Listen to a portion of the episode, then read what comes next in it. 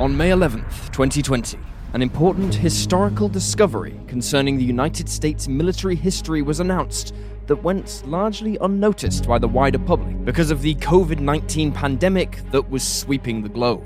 Search Inc., the largest underwater and terrestrial archaeology firm in the United States, working with underwater robotics company Ocean Infinity, announced the discovery of the wreck of the American battleship USS Nevada BB 38, almost 72 years after the warship was sunk as a target. However, no one should mistake such an inglorious end to the ship's life as a reflection on its time in the service with the US Navy.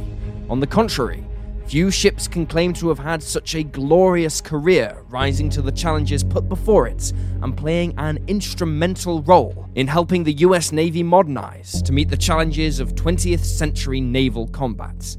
This is the story of the legend of the ship the enemy simply could not sink. Welcome to Wars of the World.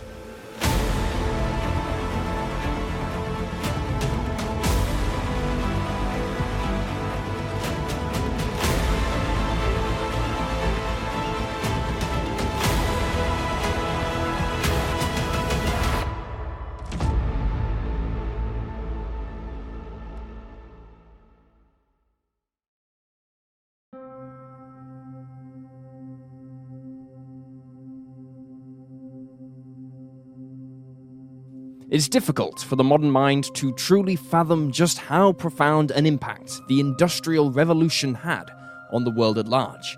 In military circles, and especially the world's navies, it resulted in a modernization program so rapid that often new designs were authorized for construction that incorporated all the latest advancements, only to be rendered obsolete by even newer advancements by the time they entered service.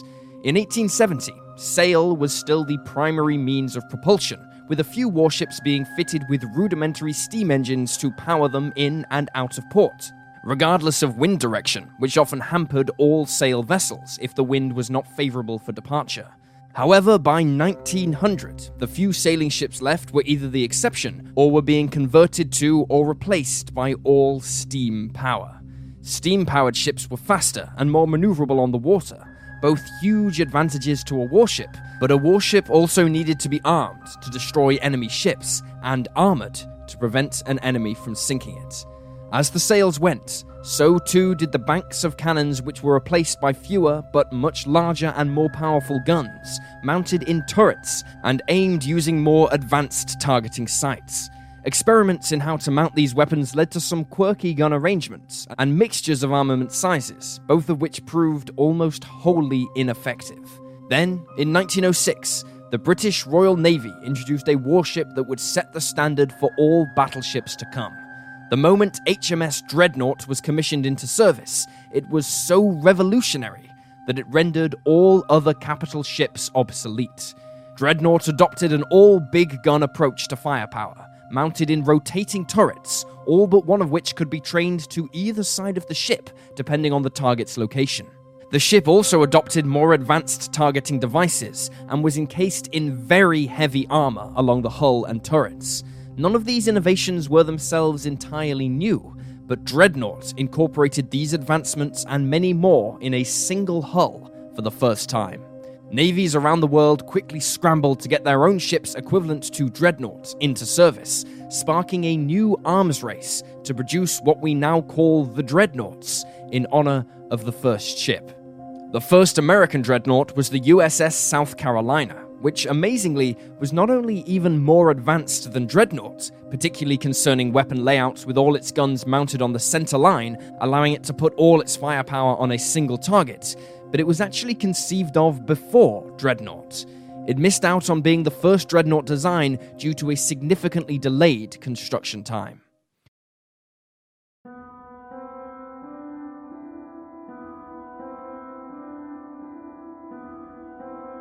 America, Britain, France, Germany, and Japan were now solely focusing on building dreadnought type capital ships for their fleets, if not for any specific military requirements, then simply for the prestige of owning the most capable battleship. As a result, more innovation and improvements were incorporated into newer battleships, but designing these complex warships was not simply a case of bigger is better. Battleships functioned on three basic principles mobility, firepower, and protection. However, often one of these principles had to be sacrificed to improve the other two, and in battleships, that often meant agility. The general thinking was that while these heavily armed and protected warships were relatively slow and clumsy to handle, they could dish out enough firepower to sink an enemy warship before sustaining enough hits to threaten it with sinking. Nevertheless, naval engineers worked tirelessly to get around these problems, coming up with innovative solutions. But for every solution to one problem, new problems arose. Given the increasing range and striking power of high explosive and armor piercing shells, it was soon realized that while traditional thinking emphasized heavy armor on the vertical sides of the ship, the higher trajectories of these new shells meant that it was just as likely that the ship could be hit on top of the main hull, where protection was relatively light. This was proven at the Battle of Tsushima in 1905, when the Russian fleet was decimated by the Japanese fleet, and it would be proven again and again in the upcoming Great War. Unfortunately, it was not simply a case of increasing the thickness and consequently the weight of the horizontal armor on these already mammoth warships. Without building even more powerful engines than the technology of the day allowed to compensate for the extra weight, the ships would be even slower, leaving them vulnerable to newer weapons such as destroyers and submarines armed with powerful, high explosive torpedoes. Slower battleships would also in turn slow down the fleet as a whole, which would prove a major strategic handicap in carrying out operations. Therefore, American designers adopted a radical new concept in armoring ships. Previously, the armor had been spread out along the length of the hull, with the heaviest armor logically concentrated around the most important areas, such as the machinery and armament. The rest of the ship received thin to medium armor. The new American concept dispensed with the thin to medium armor altogether and used the weight that was saved to better protect the horizontal surfaces of key areas from long range enemy shells raining down from above. The result was the creation of armored citadels around these key sections of the ship, while less critical areas, such as bunk rooms, were left unarmored. Every man should be at their action stations anyway. This new concept of armoring a ship was appropriately named the all or nothing approach, and the first warship to adopt it operationally was the USS Nevada.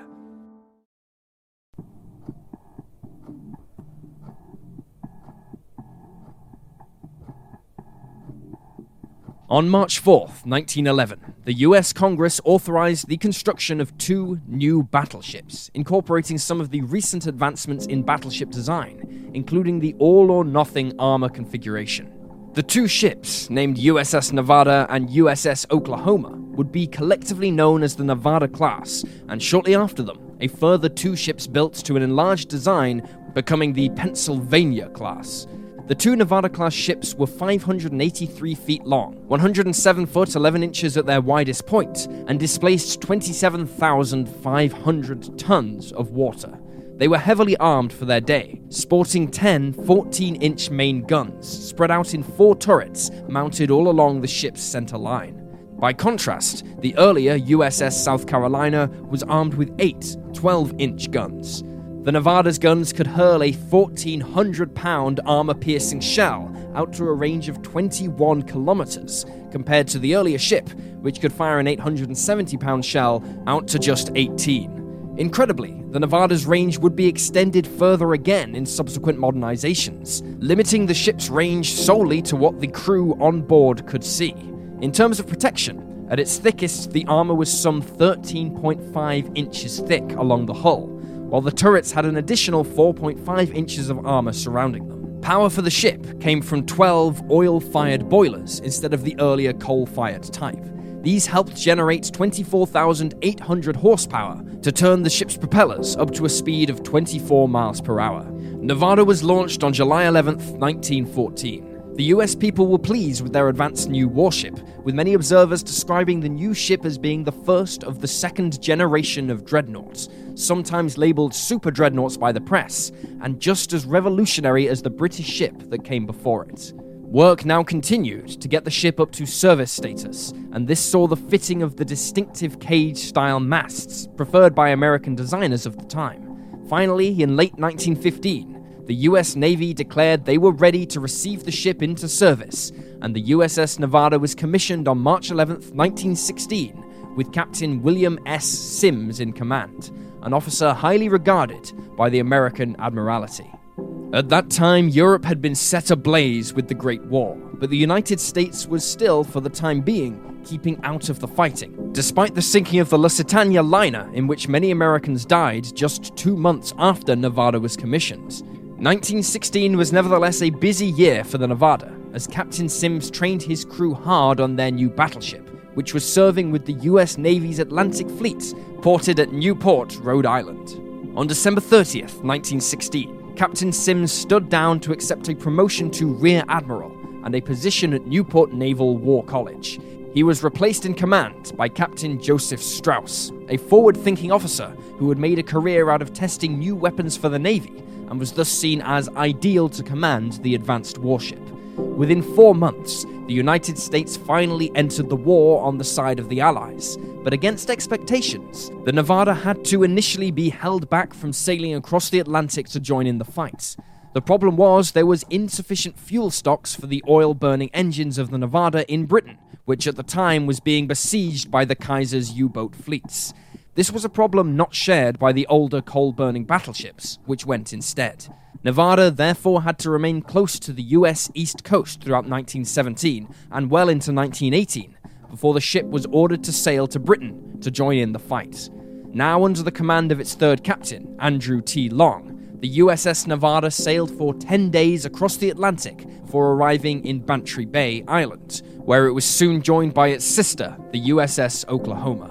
Initially employed in convoy escort duties, the Allied High Command decided that the Nevada and Oklahoma, with their speed and firepower, along with the USS Utah, were ideal for a special assignment. Allied intelligence believed a high speed German surface raider was operating against convoys sailing towards the west coast of the British Isles, and they would be tasked with intercepting and destroying it. Dubbed the Bantry Bay Squadron, the three American warships painstakingly scoured the seas around the southern and western regions of Ireland in search of this elusive foe. But it would all be in vain. The raider never materialized, leading many to speculate it simply didn't exist and was merely a creation in the fog of war. On November 11th, 1918, the Great War came to an end, with Nevada not having fired a single shot against the enemy. However, this does not mean it didn't play an important role in combating the Kaiser's fleets. On the contrary, the Nevada's presence and the Allied battleship fleets as a whole did serve as a deterrence to keep the German surface fleet bottled up in their harbours in the last years of the war, preventing another bloodbath, such as happened at the Battle of Jutland in 1916, from occurring again. The ship's last duty concerning World War I was to join the flotilla assigned to protect the ocean liner George Washington as it carried President Woodrow Wilson to the Paris Peace Conference. On December 26, 1918, the Nevada sailed into New York Harbor, now under the command of its fourth captain, William Carey Cole, receiving a hero's welcome.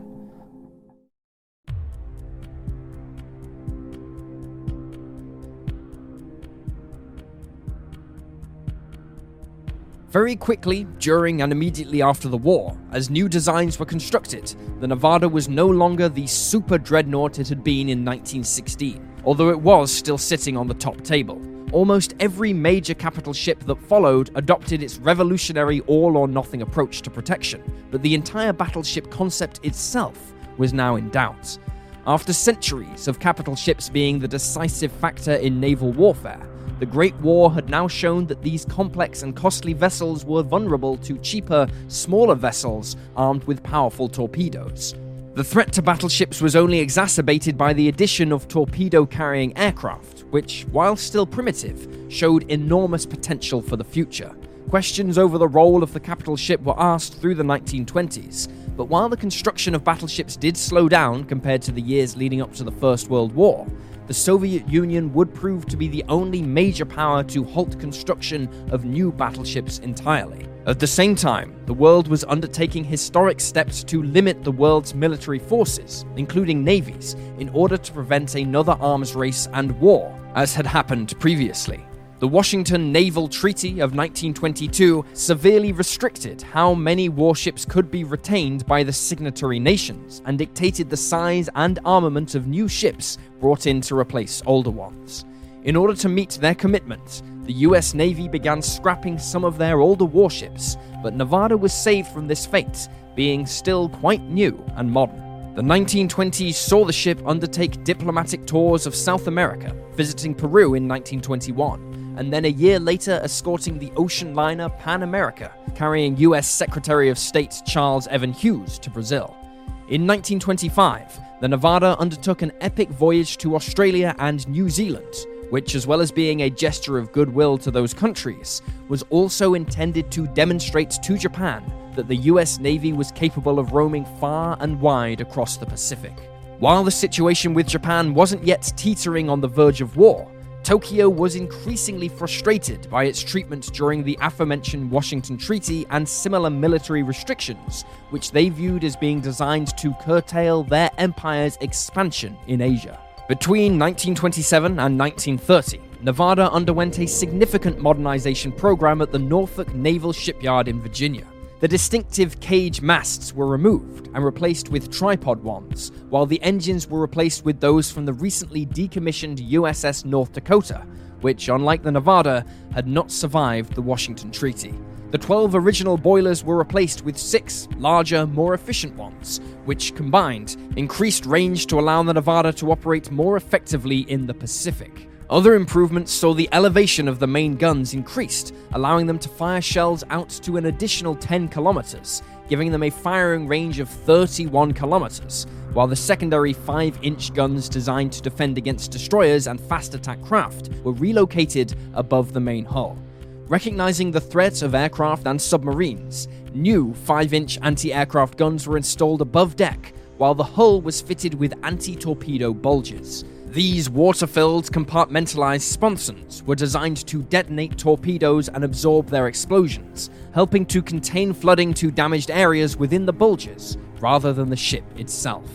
Returning to service, Nevada spent the next 11 years serving in the Pacific Fleet under a succession of captains until early December 1941, when Captain Francis W. Scanland commanded the now 25 year old US warship into port. His crew were looking forward to their first weekend in port in months and were planning to enjoy everything the seemingly idyllic Pearl Harbor had to offer.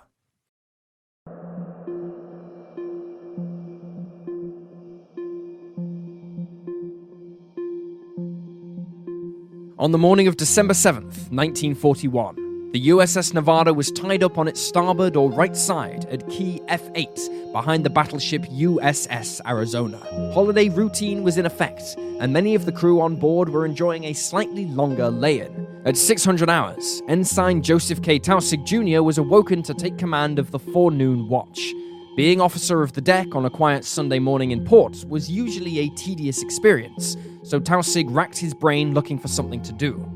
It then struck him that only one boiler had been lit to power the ship since they had entered port, and therefore he decided to order another to be lit, if only to give him and the duty personnel something to do. Taussig couldn't have known it, but this simple act to relieve boredom was about to guarantee the Nevada almost legendary status in the events that followed. Expecting a routine day, Captain Scanland had left the ship in the hands of his junior officers early that morning to visit his wife. The Nevada was the northernmost ship in the so called battleship row and was engaged in the very strict tradition of presenting its colours every morning while in port at precisely 800 hours, to the accompaniment of the Star Spangled Banner, which was performed by the ship's band. Being in command of the ceremony for the first time, Taussig found he wasn't sure what size the flag should be hoisted with only minutes left before the ceremony was to begin, he sent a sailor to their neighboring ship, the Arizona, to ask an officer there which he should use. While the band waited patiently for the sailor to return, ominous specks began to appear in the sky. But being moored in a major naval facility, they assumed they were American planes undertaking training. They were not. After the sailor returned from the Arizona with the answer for Taussig, the band began playing and the flag was hoisted just as the first Japanese bombs and torpedoes began to rain down on the American ships. The attack was so sudden that the band continued playing and the flag was still being hoisted as explosions rang out.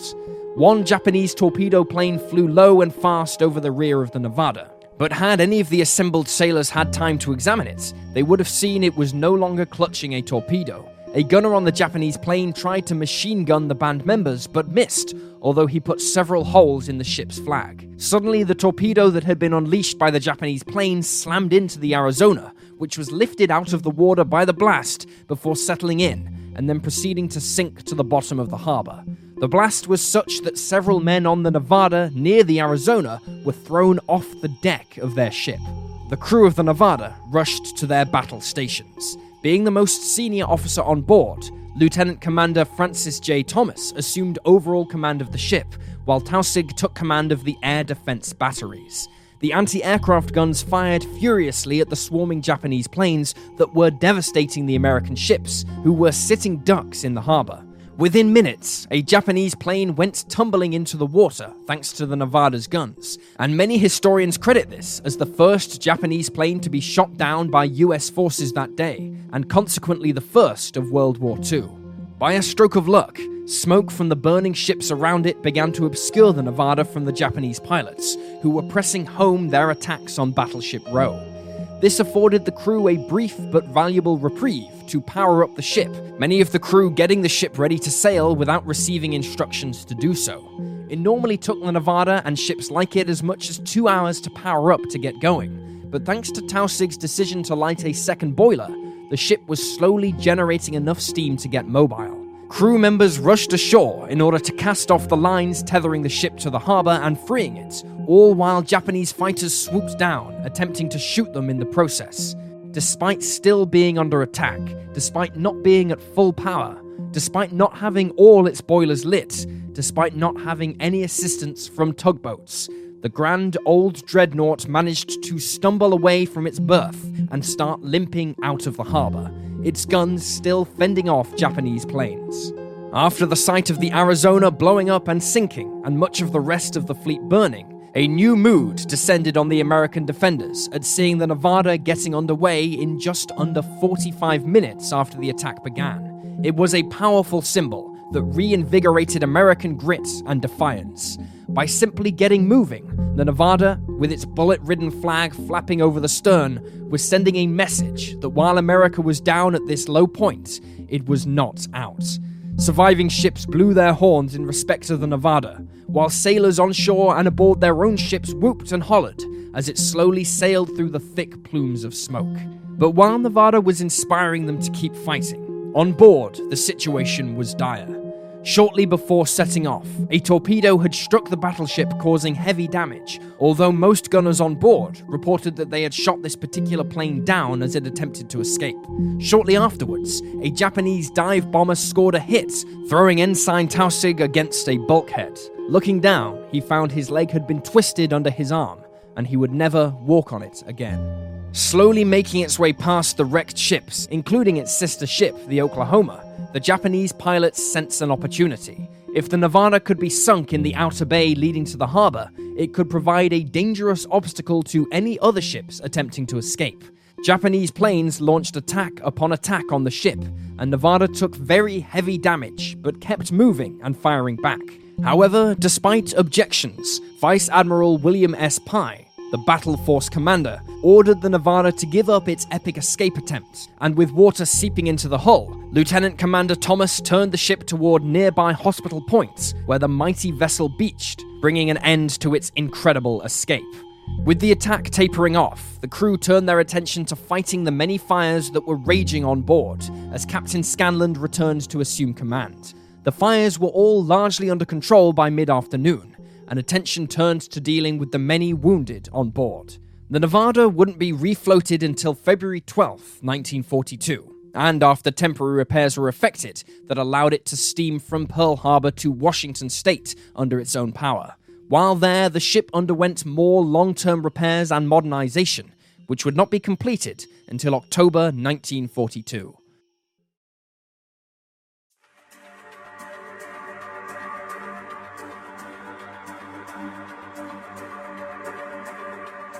Nevada entered the fray again in May of 1943 when it was dispatched to provide fire support for the US operation to expel Japanese troops from Attu Island. After this, the Nevada underwent another stint in port, being fitted with new equipment before transferring to the Atlantic, where, after providing convoy escort against German surface raiders and aircraft, it sailed to the UK in April of 1944 to prepare for the Normandy invasion.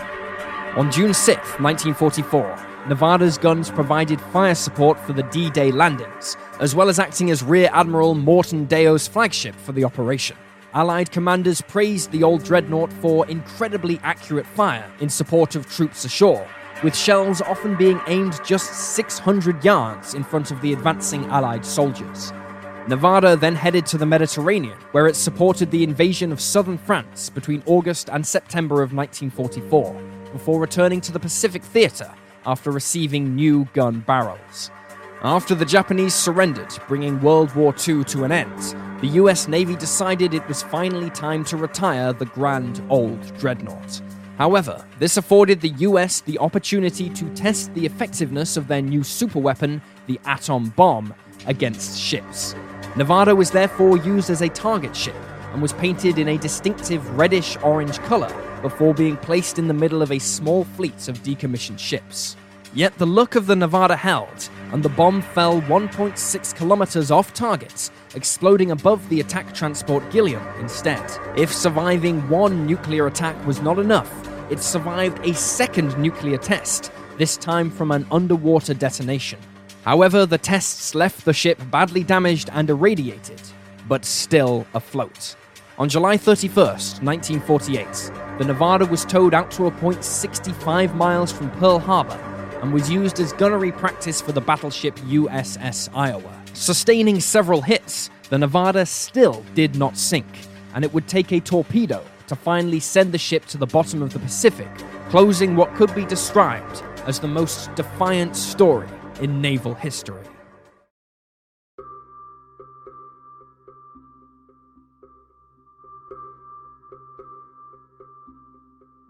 James P. Delgado of Search Inc., one of the two firms that found the wreck in April 20, and former head of the Maritime Heritage Program at the National Oceanic and Atmospheric Administration, had studied iconic shipwrecks around the world, and from his research, he knew roughly where the Nevada had settled. Delgado explained that the whole project started with a chance phone call with Ocean Infinity, a marine survey and robotics company that had found several other famous wrecks around the world. The two firms discussed working together on a joint project and eventually settled on giving themselves the task of locating the Nevada.